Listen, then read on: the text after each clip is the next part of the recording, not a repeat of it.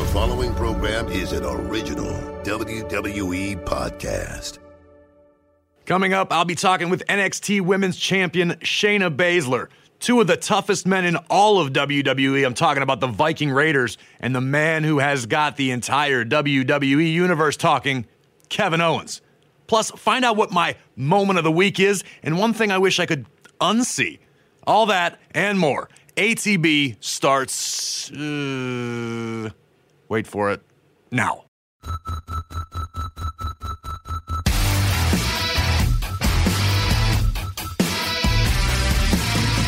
What is up, everybody? Welcome to After the Bell.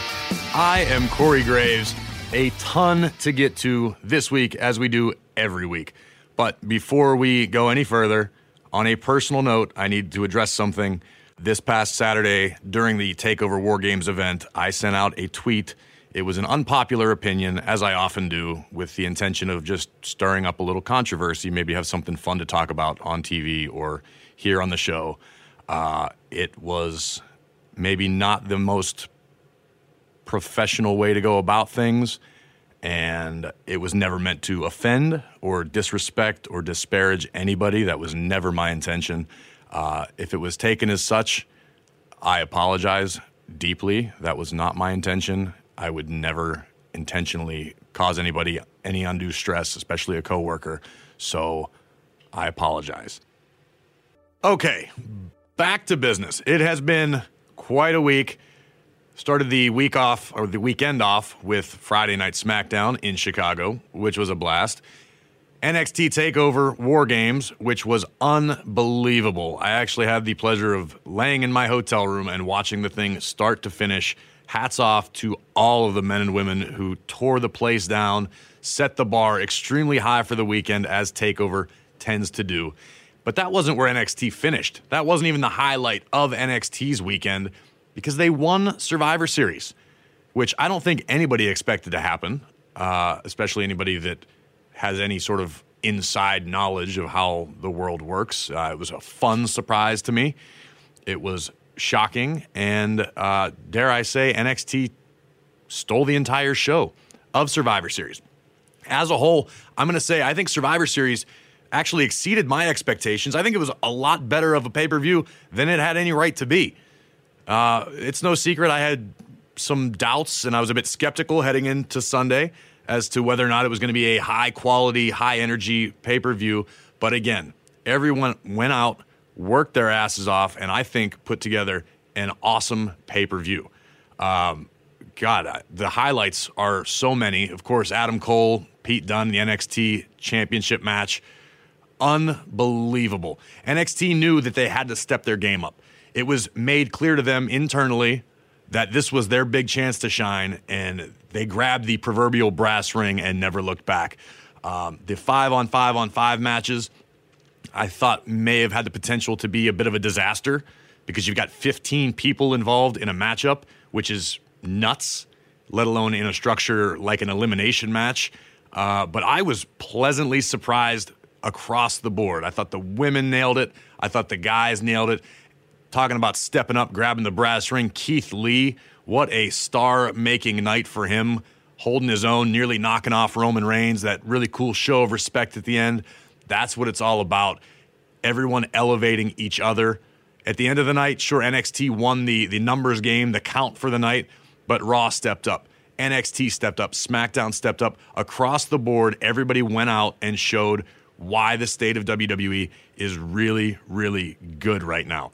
Um, I personally had the opportunity to sit ringside in our little corral area during the Brock Lesnar Rey Mysterio match, which, wow, how much fun was that? An awesome match. I, it's no secret how obsessed I am with Brock Lesnar as a competitor. He's one of, if not my favorites.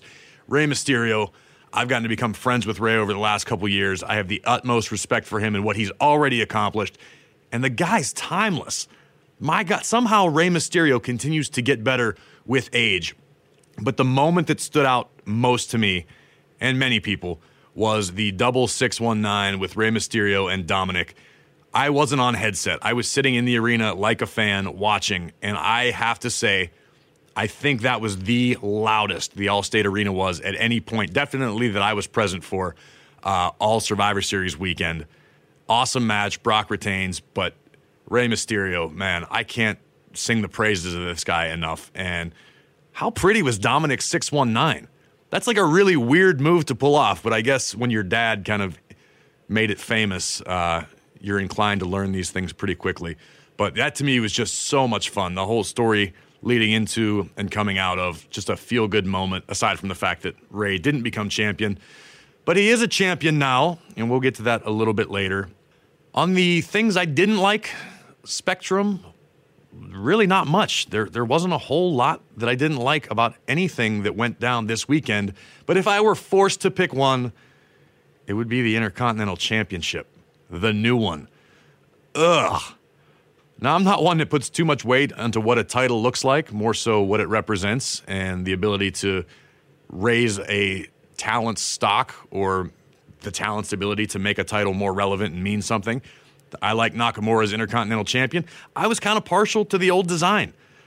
That to me, the traditionalist in me was one of my favorite championships, dating all the way back, God knows how many years, through most of my childhood. Sure, there's been a little little update here and there, uh, a little more modernization, but that general design was pretty iconic to me. I understand, you know, it's time to sell new toys. It's Christmas time. Got to have new replica titles at WWE Shop. Again, this is probably just me being a miserable old cur going, I don't like it. I want the old one back. It's a beautiful championship. I just don't like it as the Intercontinental Championship. Uh, but what can I say other than at least it's not giant nickels on a leather strap like both sets of tag team titles? Those are the ones that need updated, not the Intercontinental title.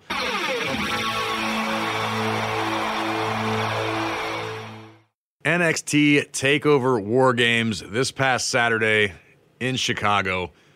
To say it didn't disappoint might be the understatement of the year. My God. I still, as a fan, get excited about NXT takeovers because without fail, they sometimes steal the weekend. Some of the best in ring action you will ever see. Everybody on the NXT roster cherishes the opportunity to perform at TakeOver. And this weekend was no different. We saw the first ever women's War Games match Team Rhea versus Team Shayna. Shayna Baszler, the NXT Women's Champion, who I will talk to later on in the show. Massive weekend for her. Last week, right here on After the Bell, Rhea Ripley promised brutality. And boy, did the ladies deliver. What an awesome match. You didn't know necessarily what to expect other than the fact that the women were going to look to knock it out of the park. They accomplished just that. Uh, I could go on and on and on, but let the footage speak for itself. Head over to WWE Network in case you didn't see Takeover War Games. Check it out right now. There's nothing I can say about it to do it any more justice than watching it. Uh, but elsewhere on the card stood out to me Finn Balor. Awesome in ring return to NXT. Finn looked more aggressive, Finn looked refreshed. This is the Finn Balor that I think everybody grew to love in his first NXT run. And now we're getting sort of the edge that Finn himself admitted that he felt he was missing. Um, hats off to Matt Riddle, who's also one of my favorites to watch. Fun match. And then at the end, God, as high as the women raised the bar, all of the guys were hell bent on matching it or topping it, and I think they succeeded just as well. Uh, just a fun, fun War Games match for anybody watching, uh, for anybody that was inside the ring. Pure hell the last few moments of that matchup with the tables exploding all over the ring. Tommaso Ciampa, Adam Cole, you're a couple of damn maniacs. But thank you. It was fun. And as much as everybody's buzzing about all things War Games, one member in particular, the surprise entry, still has the whole world buzzing. He's a former Universal Champion, former NXT Champion, amongst many other things. Kevin Owens. Kevin, how are you, man? I'm good. How are you? I'm spectacular. well, hey, so you've obviously got the uh, WWE Universe and beyond buzzing because you had yourself quite a weekend. Uh, what was it like to step back in time for a night to NXT? It's actually really hard to put into words, and uh, I've kind of been trying. Like right after the the show, they got uh, all four of us together, me, Dijakovic, Keith Lee, and Tommaso to you know to do a dot com little post match thing. I had too much to say, and I knew I couldn't say it all because I can't put it into words. I can't put my thoughts into words. It was just how great it felt to be out there in that environment. So I just kind of said NXT don't ever change, and that's really what I mean. Um, I loved my time there, and I really had a limited amount of time there. Uh, I was only in NXT, I guess, on NXT television and as part of the NXT shows. I was only there for about six months. And then, uh, you know, if you count the from the moment I got signed and started the performance center to to when I got called up, uh, that was ten months. So that was a very short amount of time. But while I was there, I really loved my time there, and um, getting like I only got to do one takeover in a big arena like that. It was the first one in Brooklyn. Um, so to get to do another one and experience it and uh, get the feel for it, uh, and you know, obviously Chicago was very kind to me. But even without that, just being in the ring with those guys, and a lot of them I, I had known for so long, and I hadn't wrestled in a while. Um, it was just, man, again, I'm like trying to find the words, but it, it, because it feels like saying it was great is uh, really understating it. But that's the best way I can put it for now. You've been very vocal about your time in NXT, and, and you've even hinted recently on social media uh, after I think it was after Shane fired you uh, some some ominous tweets, etc. Uh, when did you find out that this was actually even a possibility? Well, so the first thing, I mean, it's been a constant through throughout the last few years where anytime I hear of anybody at NXT getting injured or for some reason not being able to make a show or not, you know, whether it's a storyline or not, I always send Triple H the same text, which is, "Hey, if you need somebody, I'm here." Ha ha ha ha and you know we we always have that kind of little insider joke. And so the same thing happened when I heard Gargano was off takeover. Uh, I immediately texted him saying, "I hear it's our, I, I hear Johnny's out. I'm available." And then this time the answer was, "Well, that's actually a possibility. I'm looking into it." I was like, "Oh shit! All right." Uh, and then he called me uh, in the middle of my Europe tour, um, you know, last uh, couple weeks ago, and uh, let me know that it was going to happen. So it, it was, uh, I guess I was sitting on it for about a week and a half. You know, we didn't tell anybody. I was shocked as anybody. You know how tough it can be to keep secrets, especially within this place. And I was yeah, actually, I'm, I'm, I'm, astonished it didn't get out, uh, especially because that day we didn't take any precautions to try to keep it secret. I was just walking around with the guys, and I was just there, like I was part, like I was just another NXT guy. So the fact that it didn't somehow leak uh, that it, it, I was going to be in the match is, is uh, it's a nice surprise because yeah, I don't know that what it is about our industry and where we work that makes everybody want to tell everybody everything. But that's definitely how it works. yeah, I was absolutely shocked. I was I was laying on my bed in my hotel room, and I actually had certain expectations as to who it was actually going to be. So when I heard your uh, your guitar riff start your music, I was like, whoa, this is cool. And, and you could see it on your face, man. The excitement. I mean, I know you're trying to describe it, but I think anybody that, that knows how much respect you have for, for this business and for NXT, it was painted all over your face how genuinely excited you were and fired up. And it, it translated, man. It came through the TV. So, so hats yeah, off to that. You know, I remember when I walked out on the stage, it really felt, I, it, I really, like I feel like people say that all the time, right? Oh, it brought me back to this time or it brought me back to that moment. But I really mean it. When I walked out on the stage, it brought me back to my first NXT show, like Takeover uh, against CJ Parker. And I remember doing my entrance and walking out on the stage and kind of looking at Full Sail Arena, which obviously is uh, you know a fraction of the size of, of Allstate, but like it, it, it, had the same feel, the same excitement, the same. Uh, I felt the same goosebumps and just uh, the same thrill. Um, and you know, I, I, said this. Um, I, I, I, forget who I was telling this to, but uh, I didn't get to do WrestleMania this year. And then a week after WrestleMania, I got to do SmackDown at the Bell Center, which is in Montreal, which is where I'm from, and my entire family was there and everything. So that was pretty special, and I felt like that was my WrestleMania almost, since I didn't get to do the actual WrestleMania. But and Takeover really felt like WrestleMania. Like during that day, the uh, or even the week leading up to it, I was so excited, and then getting to do it, and then when I was in the ring and just going through the, it, it, it was, I guess that's the best way to put it. It felt like for me, this was my WrestleMania this year. That's how big it was. Well, and luckily you didn't have Juice break your nose again like on your first night. No, but that actually turned out for the best for me. You know, we uh, a, a beautiful friendship came out of that moment, so it's fine. But it's, yeah, it's funny, man. Uh, to, your, I- to your point before, that feels Sorry. like such a million years ago. That was actually my first Yeah. night I ever called a show. That takeover was my first night ever on commentary. Your first night in NXT, and it's like, wow, just this life moves so crazy fast. yeah, December 11, 2014. Wow, that's coming Yeah. up. That's that's almost what five years. God, Yeah, that's yeah, scary when you think about it.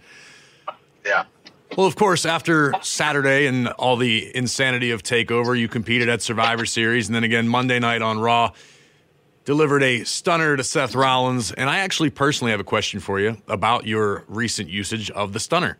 yeah. In in our industry, there are certain moves that are sacred, so to speak. Uh, of course, Stone Cold being the the man who made the stunner famous and is so closely identified.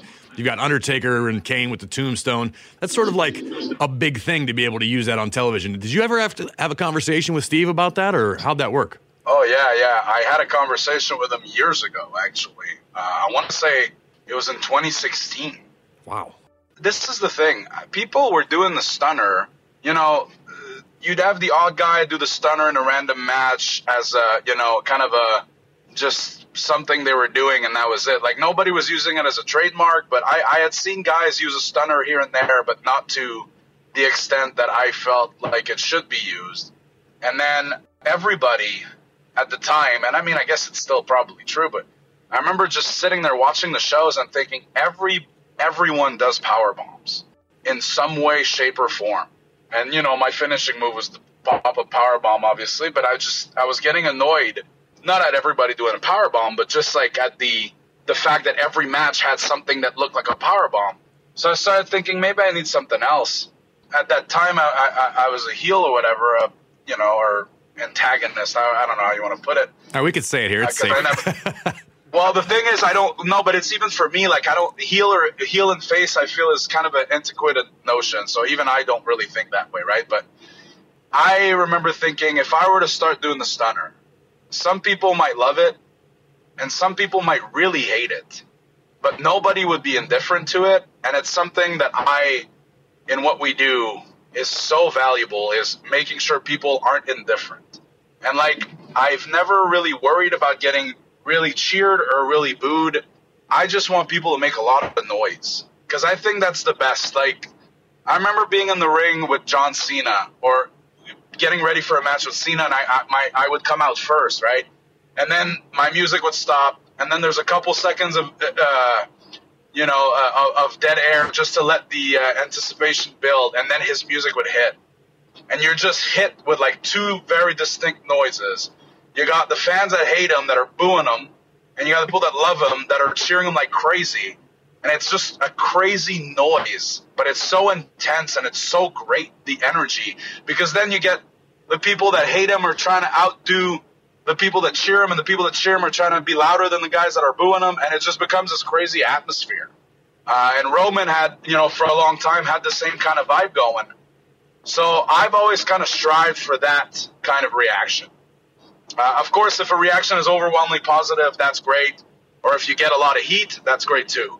But I think being in the middle is not a bad thing. I think it's actually really great and it's a special, like, very few people I think will get to the point where they're as uh, admired as they are, uh, uh, you know, uh, Despise that. that pol- we always Right. use the word But polarizing for Cena, Yeah. and, and the same for Roman. polarizing that's what i strive for polarizing is a very special thing to be in our industry i think and the people that can claim that they're legitimately po- polarizing i think are the ones that are they're made for life because nobody will ever not care one way or another and that's great so the stunner in my head was like that could be a good way for me to try to get there um, so I, I went to steve and i asked him um, if I could use it.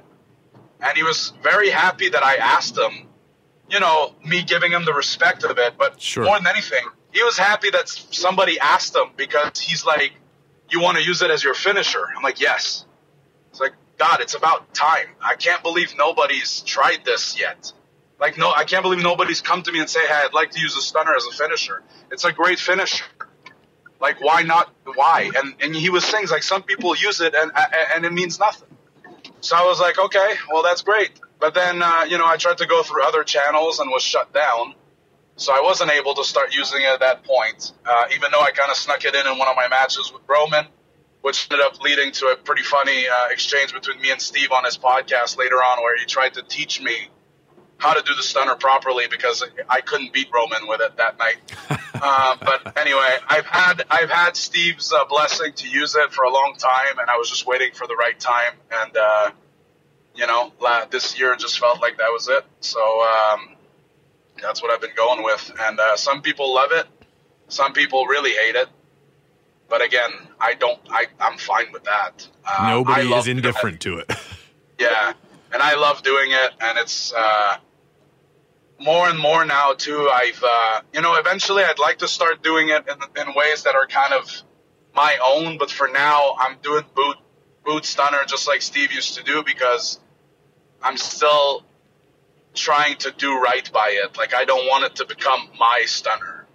It's this. It's you know I don't call it the Stone Cold Stunner because I would never uh, be arrogant enough to compare myself to Stone Cold. I, it's the stunner, but I, I still want people to, you know, look at it as what it's always been, which is boot stunner. Eventually, maybe, uh, you know, I'll try to hit it in different ways that are uh, a bit different and a bit more my own, uh, you know, put my own spin on it. But uh, for now, I'm perfectly fine with doing it this way. And the excitement that I, like the excitement that comes from the crowd when I do hit it or when I go for it, uh, is, is telling me that I'm you know I'm on my way to, to, to doing something pretty good with it. So uh, it's been great. Uh, it's been great to be able to use it, but more than anything, it's great to have Steve's blessing and, and to know that he's supporting uh, supporting it. You know, because he could have said no, which might have been a little silly because nobody really owns any wrestling moves, obviously. But the fact that he was supportive of it, uh, you know, puts it over the top for me.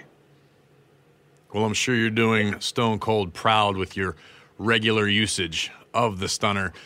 Got to ask you before I let you go. I know you got your family to get to. What is on tap in the immediate future for Kevin Owens? What's next? Uh, well, I, I, I, don't know. I uh, the only thing I always worry about, and I say worry, but I, I use the term lightly. It's probably the proper term would probably say the only thing I obsess about uh, constantly uh, is to make sure that whatever I do is relevant and matters. And um, if I, you know, if I'm being candid, I feel like more often than not over the past year and a half, what I was doing, uh, whether it was on Raw or SmackDown, was not necessarily uh, that important or it didn't matter as much as I wish my contributions to the show would matter. So, uh, you know, everything from last night, uh, confronting Rollins and having that match with him to where we go from here on out. All I strive to do is to make sure that whatever I'm involved with on the show is as entertaining as it can be and as enjoyable for the people watching as it can be. And I just want to make it count. So uh, I guess the answer to your question is it's the same it's always been for me is I just want to make sure everything I do matters and people remember. Keep doing what you're doing. I appreciate it. I don't want to keep you any longer. Be safe. You are always welcome here on After the Bell. I will. Uh, I'll, I won't see you that soon anymore. You're a Raw guy, and I'm a SmackDown guy. I guess maybe the next pay per view. Yeah, that sounds good. But uh, I'm happy to come on here anytime you want me to. I've got plenty to say, as you're well aware. So uh, and I'm all too happy. To, I'll, I'll, I'll be back. I'm all too happy to provide the platform, Kev. All right, man. I appreciate you calling in. All right, take it easy, buddy. G3 Assistance through Virginia's community colleges is your pathway to a new future, helping those who qualify pay for school and train for the right career, right where you are, right now. Learn more at vccs.edu forward slash G3. She is the Queen of Spades, the longest reigning champion in all of WWE, the current NXT Women's Champion, Shayna Baszler. Shayna, how are you? I'm doing awesome. I could uh, believe that after the last several weeks, the last weekend in particular. Uh, so I'm just going to start at the top. You've got a lot to go through. You've been making waves on Raw, on SmackDown, and of course on NXT. But this past Saturday, NXT Takeover, you took part in the first ever women's War Games match. How are you feeling leading up to the matchup? So I've done like combat sports for a long time. So I'm at this place where I kind of ignore it all until it's like, oh, it's to happen. We're like 20 minutes away. And then is when I'm start like, oh, holy crap, this is massive. And I think like the pressure is always on us at NXT to, to deliver because it's what the fans expect of us now. And I at least personally start feeling it. And then we're all back there and the sirens going off. You know, we're all standing behind the curtain and the sirens going off and the, the cage is dropping. And that was like, it's like, man, this just got real. yeah, that was like a moment. So that was pretty cool. Well, I know you felt the pressure to deliver, and I assure you, I'm not the only one that believes that all of you women over delivered, as you often do in NXT. And uh, you continued that momentum to Sunday night in the main event of the Survivor Series. Similar situation, still feeling the same kind of uh, no pressure until go time? It was still um, like the show had started and then I started feeling it because uh, I didn't find out for sure that we were main event until I got there that day. So just getting that news, and it's not just like, oh, this is a Raw SmackDown roster debut. This is a pay per view debut and a main event debut. It was everything you could do to make that a tough situation was thrown into that. The pressure was on from the start of the day.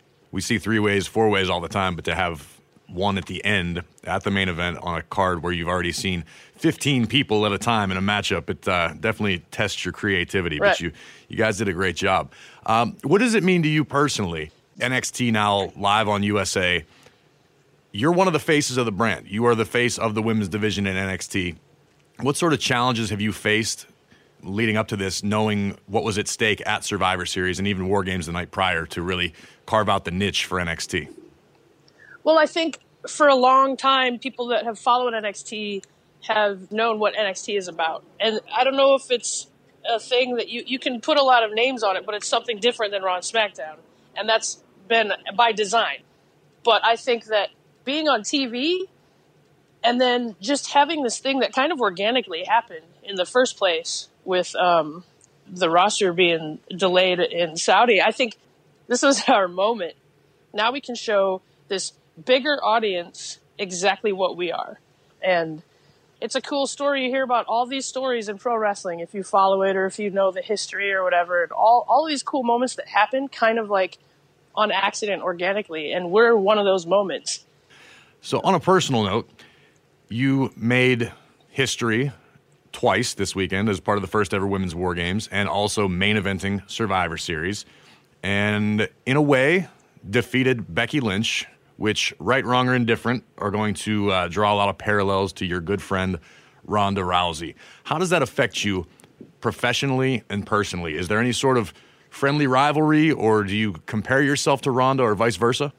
Um, I mean, we're we're friends, so yeah, we have some friendly banter here and there about who's done what and all that. But it's not. Um, nobody's pretending anybody's cooler than anybody else in this. The four of us became friends um, being on the reality show, The Ultimate Fighter, in 2013. Ronda's always kind of been this shooting star uh, through MMA, but I think that's the moment where it really launch padded her fame in that asset. So we've always had to deal with being associated, whether right or wrong, our success, our failures, you know, just because she's she was more well known than the other three of us might have been. If, if, anyone talked about us, it was only because of her. It's just something that we had to learn to just shrug off, and and I think the the four of us support of each other. We genuinely take uh, pleasure when one of us gets any success. We don't really talk shop very much, so it's not like, "Hey, did you see anything that I did bad?" It's nothing like that. It's like oh my god, I can't believe you did that. That's so crazy. Ah, what's gonna happen? Ah, so it's like uh, we're we're kind of like marking out for each other. So that's that's cool. Yeah, it's definitely awesome to have a the support of a friend like that in this crazy business. Mm-hmm. I promise I'm done asking you about your friend. Let's talking about Shayna Baszler. So It's time to dispel some rumors. I've got a little bit of a new segment we're trying out here, and it's uh, Oh, boy. yeah, it's it's really really hard hitting, serious accusations and such. No, I'm kidding. Uh, it's I'm calling it according to Wiki. Uh, my producer Tony Bob dug up some dirt, and I just need to know if you know if it's true or not. Okay. Originally, Shayna Baszler wanted to be a high school guidance counselor. I don't know if originally is the right word. When I went to college, I double majored in religion and adolescent counseling with an emphasis on cult recruitment. I don't know. I've always been really interested in how one human being can be like, everyone, we're going to drink this Kool Aid. So we, And- and we're, every- we can yeah. expect to see uh, Shayna Baszler open a compound in World leader. Yeah, yeah, yeah. No, but I just was always interested in that, and I guess I I uh, I went to school. I went to like a private college, but I went to school to kind of study the rehabilitation of pulling people out of there. And then I was like, this is too hyper focused. I'm a I, I like hanging out with teenagers and high school kids. I'll just be a high school guidance counselor. And then in most states, you have to have like three years of teaching. So I would have had to start over and get an education degree. So I just I was like, ah, that's not. I guess that's not what I'm doing. Fact or fiction? The Queen of Spades nickname is due to your skill at card tricks. That's fact. Really? I uh yeah, I used to be I'm not as much anymore. I should I should kind of get back into it, but I used to be really into sleight of hand card tricks. And um, when I met my coach, Josh Barnett, I met him at an after party uh, of a fight that I had in Costa Rica, and I was just like drinking a little bit. So I'm just walking around the room, like doing these card tricks for everyone. And I happened to do this particular card trick involving the Queen of Spades. And then um, as it happened, I started training with him. And the first fight that I had with him in my corner, he, unbeknownst to me, told the the announcer to announce me as the Queen of Spades. So I'm in what would be considered gorilla position in MMA, and I'm waiting there, and I'm like, they announced me as the Queen of Spades, and I look back at him. He's like, "Go, go, go!" I was like, "Ah, okay," and it kind of stuck. Interesting. I had absolutely no idea. That I figured if any of these things that would be disproven, that would be it. So now No, that was, you, that and, was true. you and Nigel McGuinness can have a trick off. I'll have to come down to Orlando. And check it Nigel's way better than I am. Oh, okay. I, he's yeah, he's. I don't claim to be anything amazing, but yeah, he's way better than me. Fact or fiction? You nicknamed your signature submission maneuver in mixed martial arts the swing. That's true too. I well, actually, Josh did. So, I finished this girl and um, it's like a hammer lock, I guess, and uh, it it spiral fractured her humerus in her arm, and I was really grossed out. So that they stopped the fight, and I go to my corner and I'm like, Josh, I'm gonna be sick. I need water because it wasn't it wasn't that I did it. It was like the noise Right. was the grossest thing to me. Oh, ugh, I still feel, ugh. but uh, it's like a, it's like if you tear a turkey leg off. Everyone think about that this week when you're tearing the turkey leg off from turkey. You've just ruined But, uh, Thanksgiving for everyone. But yeah, he was like, they're gonna ask you about it. You need to give it a name. What about the Shayna wing? Or just call it the Schwing for short. so I just did it in the interview. Yeah. Well, this is actually kind of a perfect transition into my next question. You are or were a certified EMT. Yes, I was. Uh, so before I got on the Ultimate Fighter, I was like having this moment where uh, MMA, if you're not in the UFC, is a lot like pro wrestling, where there's Sure. a lot of Independence. yes, and um, you're you're maybe not making very much money, but you're putting so much more time than than you're getting. Then you, you know you're worth so much more than you're making because of the time you have to put in. Um, and I just was at this point where I was like, I need to. I guess I need to like make a life because I can't. I can't live. I can't You- live you like have this to forever. work to support your fighting habit. I, I Yeah. experienced that on the wrestling end for many years. I actually was an EMT myself in high school. Oh, cool. Yeah. Yeah. So I actually, I actually was like, had a full on plan to get on the fire department in my hometown. There were only two women that had ever made it, uh, past the physical test and all that. And, and I was all in on this, but you have to be a certified EMT in order to do that.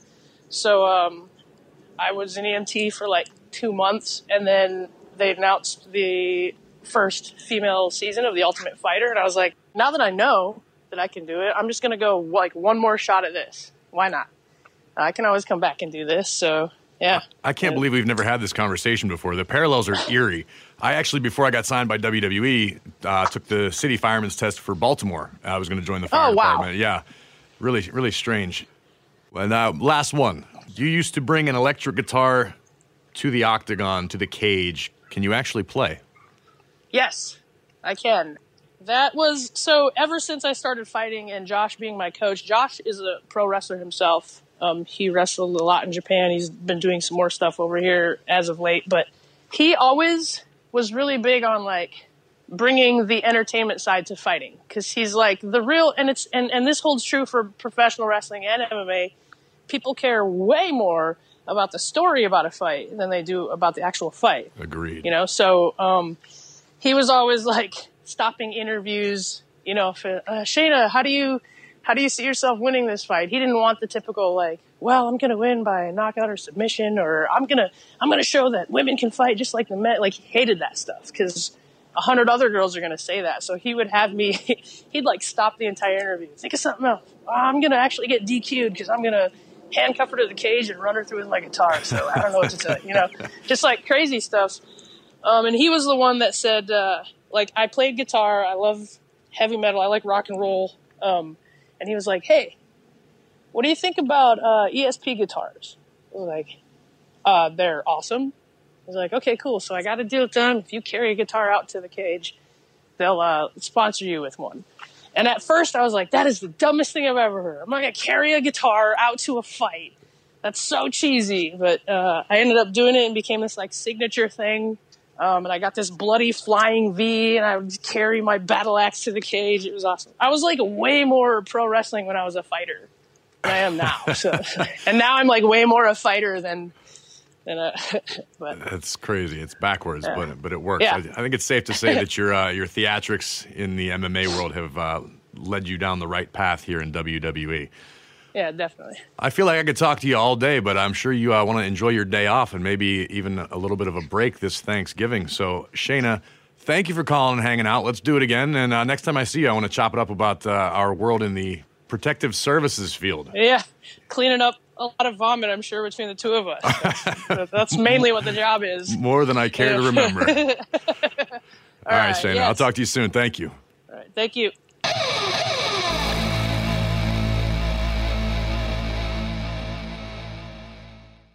I was lucky enough to spend a whopping 16 hours at my home this week amidst travel and work and heading to Pittsburgh to hang out for Thanksgiving. So, of course, I spent three of those hours watching Monday Night Raw, as I do each and every week. And here's my hot take for the week Raw was really freaking good. I think Raw was as good last night as it's been in quite some time. It's nice to not have to worry about the brand versus brand versus brand aspect of all the shows now. And Raw could get back to brass tacks and be Monday Night Raw. And I very much enjoyed it. I kicked off the show with Seth Rollins' recent lightning rod of controversy on WWE television, off WWE television. And uh, we got a glimpse of the new Seth, or maybe it's the old Seth. Either way, it's the right Seth. I loved it. To me, Seth Rollins is a very, very fun personality to dislike on television. I miss the days of Seth Rollins as part of the authority with J&J Security under Hunter's wing. That to me was my favorite. Um, obviously, everybody evolves in WWE, but uh, I think this is fun. It's organic. I know Seth's pissed off. I know Seth feels a certain way, not only on screen, off screen, and I love it. Embrace this Seth. And I talked earlier about how Rey Mysterio was responsible for one of my favorite moments at Survivor Series.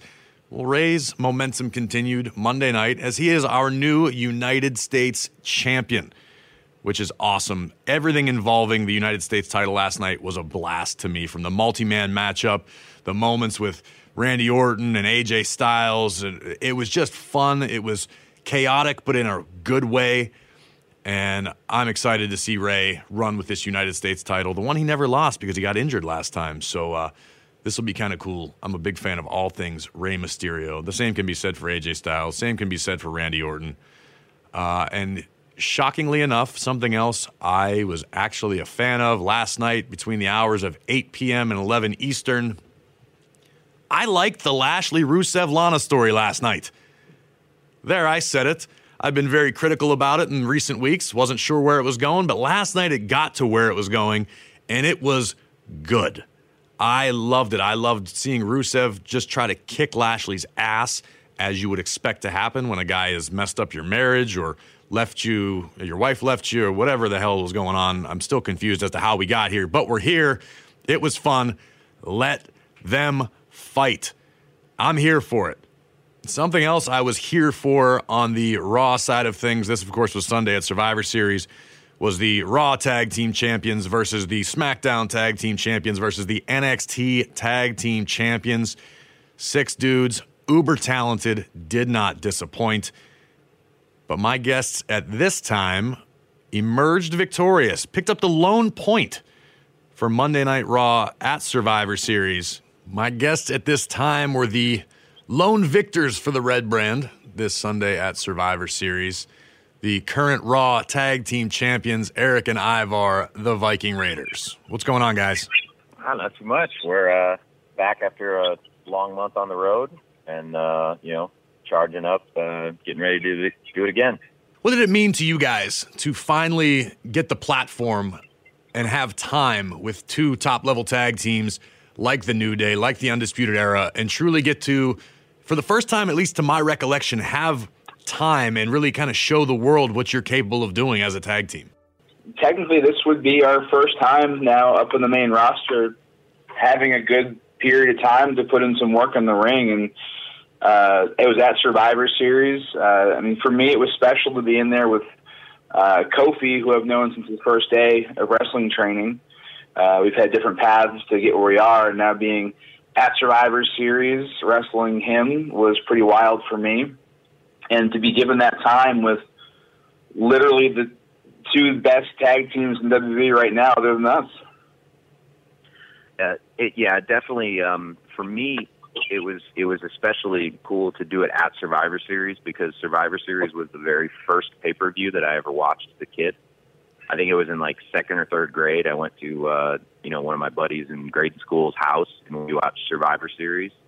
Um, and to then have Survivor Series be our platform, kind of our you know coming out party, if it, where where we get that spotlight, where we get that time to like show everybody like, hey, this is exactly who the f- we are. This is what we're capable of. This is this is the type of matches that we can put on each and every week. Uh, was really really special. Well, it's been a long time coming. I mean, anybody that watched your work in NXT knows, and maybe even those who have followed you beyond before WWE. When once upon a time there was a team called the War Machine. Yeah, I mean, we, you know, as as War Machine, you know, uh, we we went everywhere. We went all over the world, and and we regularly had the time. You know, we regularly had the opponents, and we we tore the house down everywhere we went. If we if we didn't, we wouldn't have gotten called back. You know, back then it was if we weren't wrestling, we weren't eating. So every single night we went out and we stole the show. Um, and it, it's cool to to be able to bring that flavor and that um, that athleticism to uh, to the WWE Tag Team division. And it was really cool uh, coming out on Survivor Series, having that moment, and we were actually wearing our old War Machine gear uh, with our War Machine logo, and we used our old War Machine armor that we we wore uh, all over the world. So that was cool and special for us too. Yeah, we we, we wore that um, that armor specifically in uh, in uh, World Tag League in New Japan. Um, you know, we wore it on on several real big uh, matches over in Japan and and you know in the United States as well. I think uh, Ivar, did we wear that at, at Ring of Honor? I can't I can't remember. I think we did. Uh, we we did. I'm pretty sure at Final Battle, New York City. There you go. Every time I pose a question, I have to stop myself because Eric, I have known you so long, I am inclined to refer to you by another name. Um, but you mentioned that when you weren't wrestling, when you weren't tearing the house down, you didn't eat. Uh, a lot of people don't know that you were in a very severe motorcycle accident a couple years back. How did you have to deal with that? Um, it, man, it was it was crazy. Uh, um, Ivar Ivar's got a real good uh, story. His take on it. I'm gonna I'm gonna tell you a little serious, and then I'll let him him tell you his take on it. Um, we had uh, like that morning, I had left my uh, my job working construction in Texas, and uh, I decided that I was going to be a full time pro wrestler. I had I had you know enough savings to like kind of squeak by uh, if, if if bookings slowed down, but I had every weekend booked up for the rest of the year, and I was uh, you know I was I was going to do it. Like it had taken forever. It was you know 2014. I started wrestling in 2003.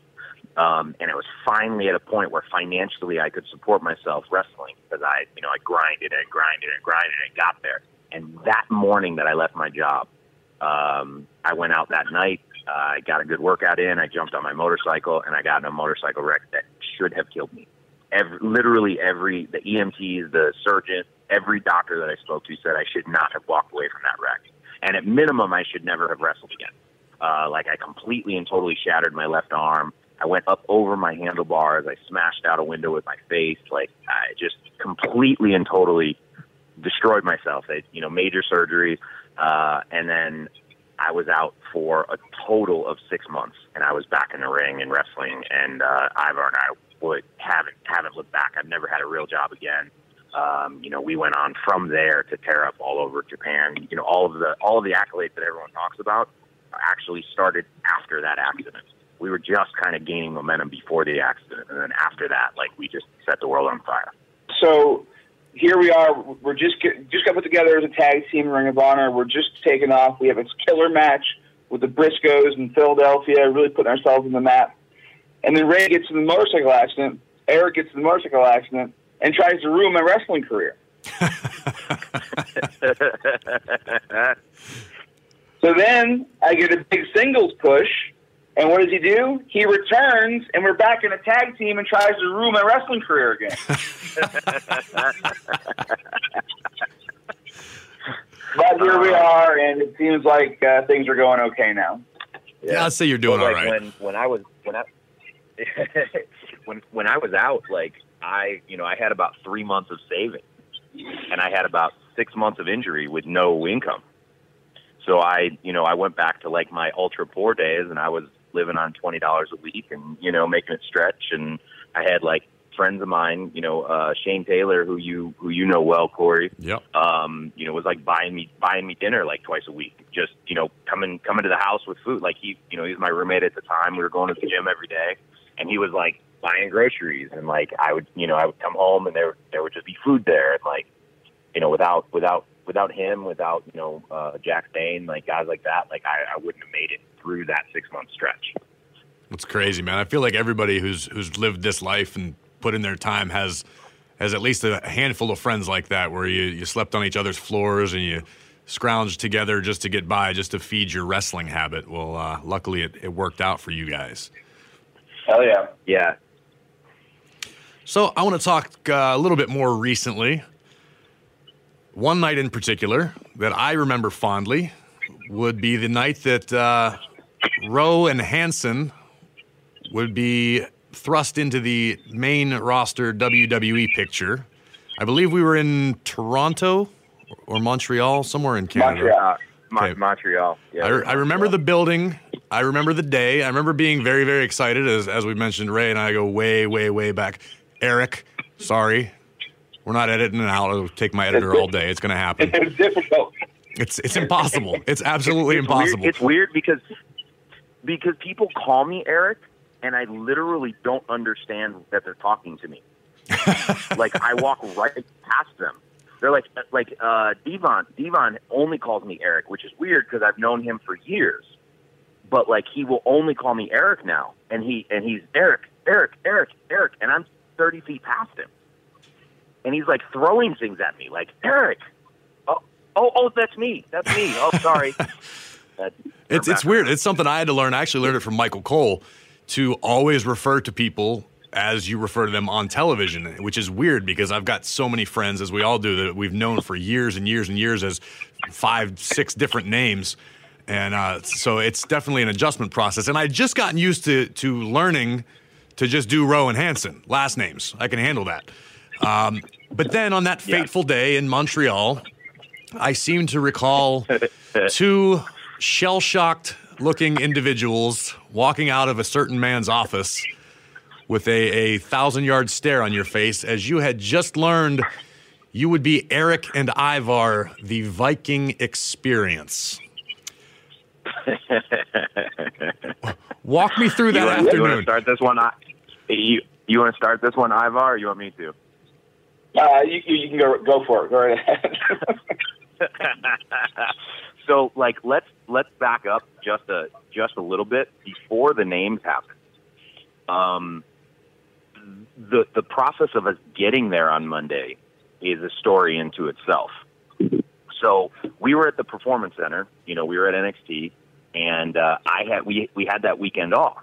So I had asked um, uh, Coach Bloom and you know the the other the other coaches involved, like, hey, can I just can I go visit Sarah's family this weekend? Like we don't Ju- have just, I'm going to cut you off for good, clarification. I'm going to cut you off for clarification purposes. Is Sarah being Sarah Logan, Mm-hmm. your actual wife, not just an on-screen character? Yes, yes, yes, yes. Sarah, Sarah Logan, my my my wife. I was going to go visit visit my in laws, and um, so I and they were like, "Of course, yeah, you're fine."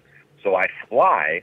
Uh, I'm flying to Cincinnati on Friday afternoon or Friday morning, and I start getting messages uh, on Facebook uh, because I'm in the air, so I'm not getting text messages. I'm getting uh, I'm getting messages from at that point from Hanson, uh, and and he's saying, "Are you getting these text messages?" No, I'm no, I'm flying. He goes, "We're going to Raw on Monday," and I said, "Like we're going to Raw on Monday, or we're going to Raw on Monday?" He goes, "No, no, we're going up, buddy." And the first thing I asked "Are you with me?" like because anybody who knows him at all knows that everything is a joke. Everything. It doesn't matter. Like my motorcycle wreck, like every every single area of our lives is a joke. And I was like, dude, you don't don't don't be screwing with me. And he's like, he's like, no, dude, we're we're going up. He's like, you'll get all the text messages when we come home or when you land. So I land and I I meet Sarah and her parents at at baggage claim, and I said, you know, hey, I got good news and bad news. Uh, good news, I you know going up or bad news, you know, I'm I got to fly home tomorrow. Good news, I'm going to Raw on Monday because I didn't have my wrestling gear with me. I was just going for a family vacation. So we flew back to Or I flew back to Orlando on Saturday. Uh, Ivar and I flew out on Sunday on Sunday to get there for Monday, and our plane got delayed. And then our plane got delayed, and the plane got delayed, and we got stuck overnight in Raleigh. We had to get our bags off the off the plane because that's got our all of everything that we have that we need to wrestle in. Then uh, their WWE is is scrambling to find us flights to get into Montreal on time, and they can't find the same flight, two tickets on the same flight. So they route me through JFK and him through. Uh, uh, do you go LaGuardia.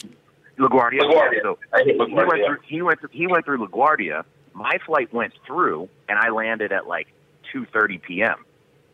Uh, Ivar got stuck in LaGuardia, so then he got stuck, and he doesn't land until like let's say 4:30, almost 5 p.m. Yeah. So so he's he's you know we're, we're supposed to be at, at TV at at 2 p.m. I landed after call time. He landed three or four, four hours after call time. So like we're str- both he and I are stressing, and like as we get, uh, I'm standing I'm standing backstage when when he texts me that he lands, and I you know I talk to one of the production guys, and they're like, oh good, Vince was holding the, the writing meeting to wait you know, to to know that you guys are going to be here because you're debuting tonight. So he, but he, he's rewriting the show in case you guys weren't here. So now he, he is, you know, Ivar's on the ground. Yeah, Ivar's on the ground. Okay, cool. We can go go forward with the script. And it's like five o'clock. So like the show goes on in three hours, and they were they were rewriting the show because he wasn't sure if we were there or not, uh, which is mind blowing to think about and like nerve wracking. So then we're we're ringside and and Ivar comes out and graphics come on the screen. and it it's got like a little cartoon Viking guy, and it says Viking Experience. At first, it says Berserkers, right? I'm Right, right. Yeah, I think you guys were Yeah, berserkers for about an hour.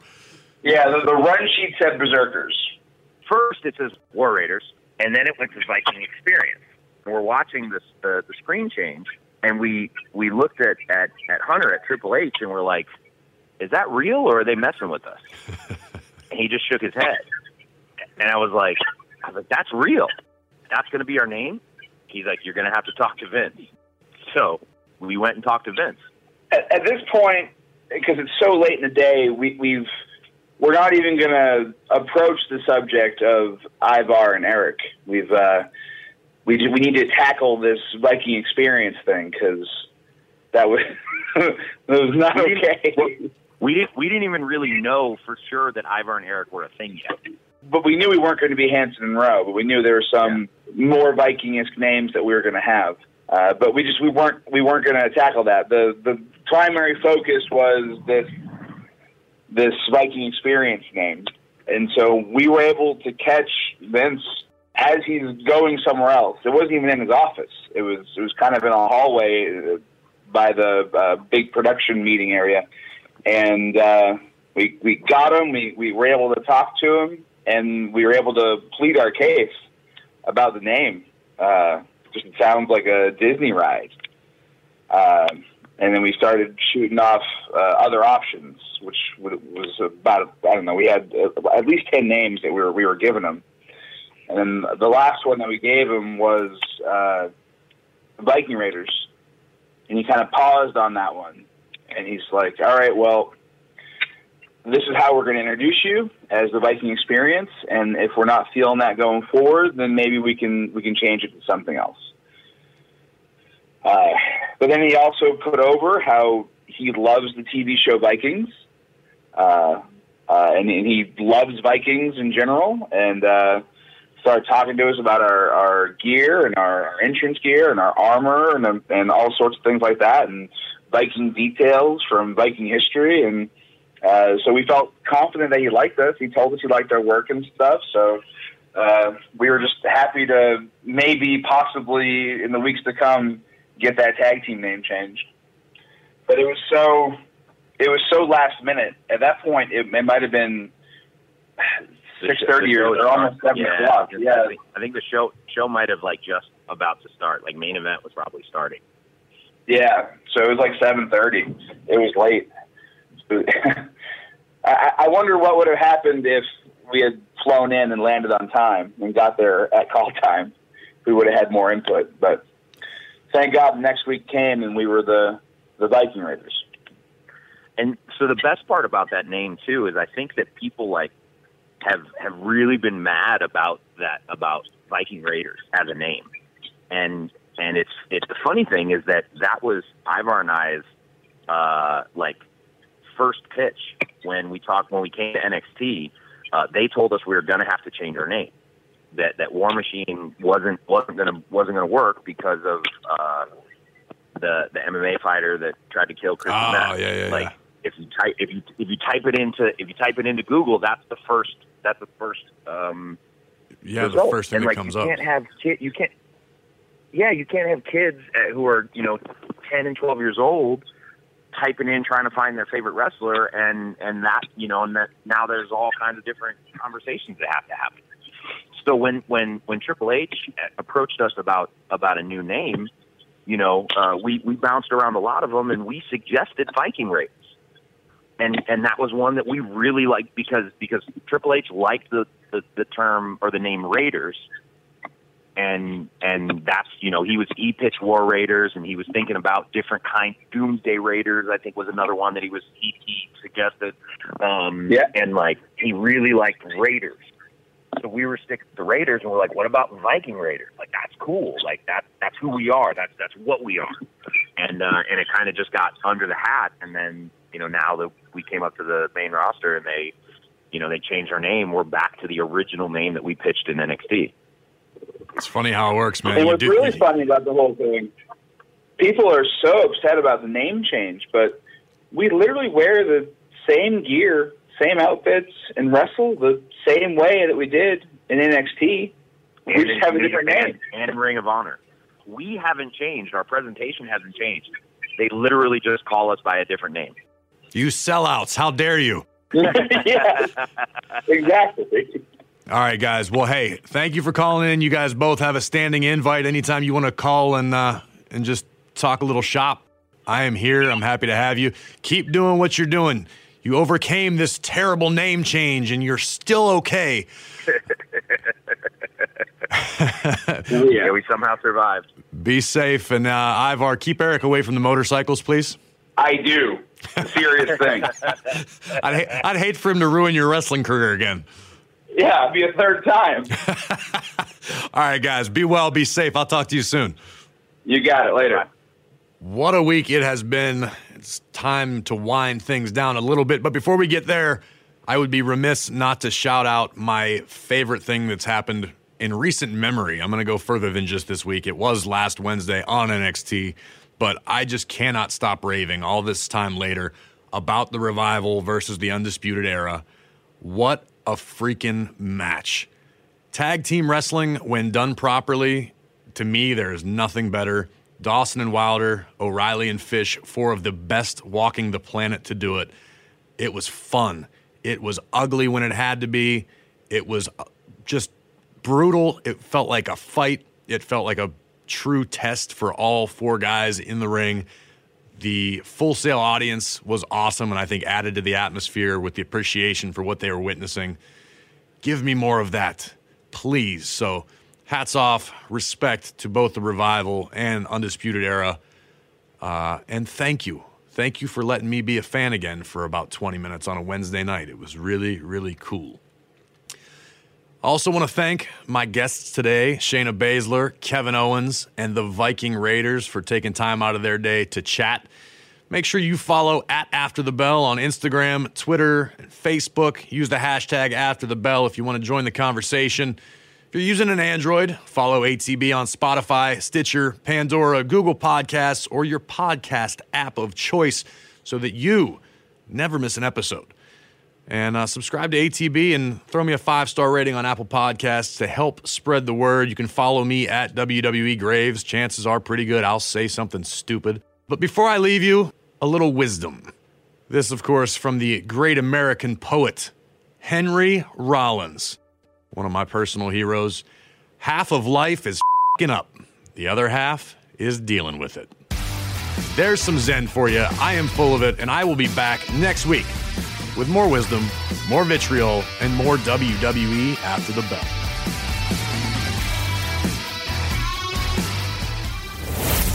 This has been an original WWE podcast.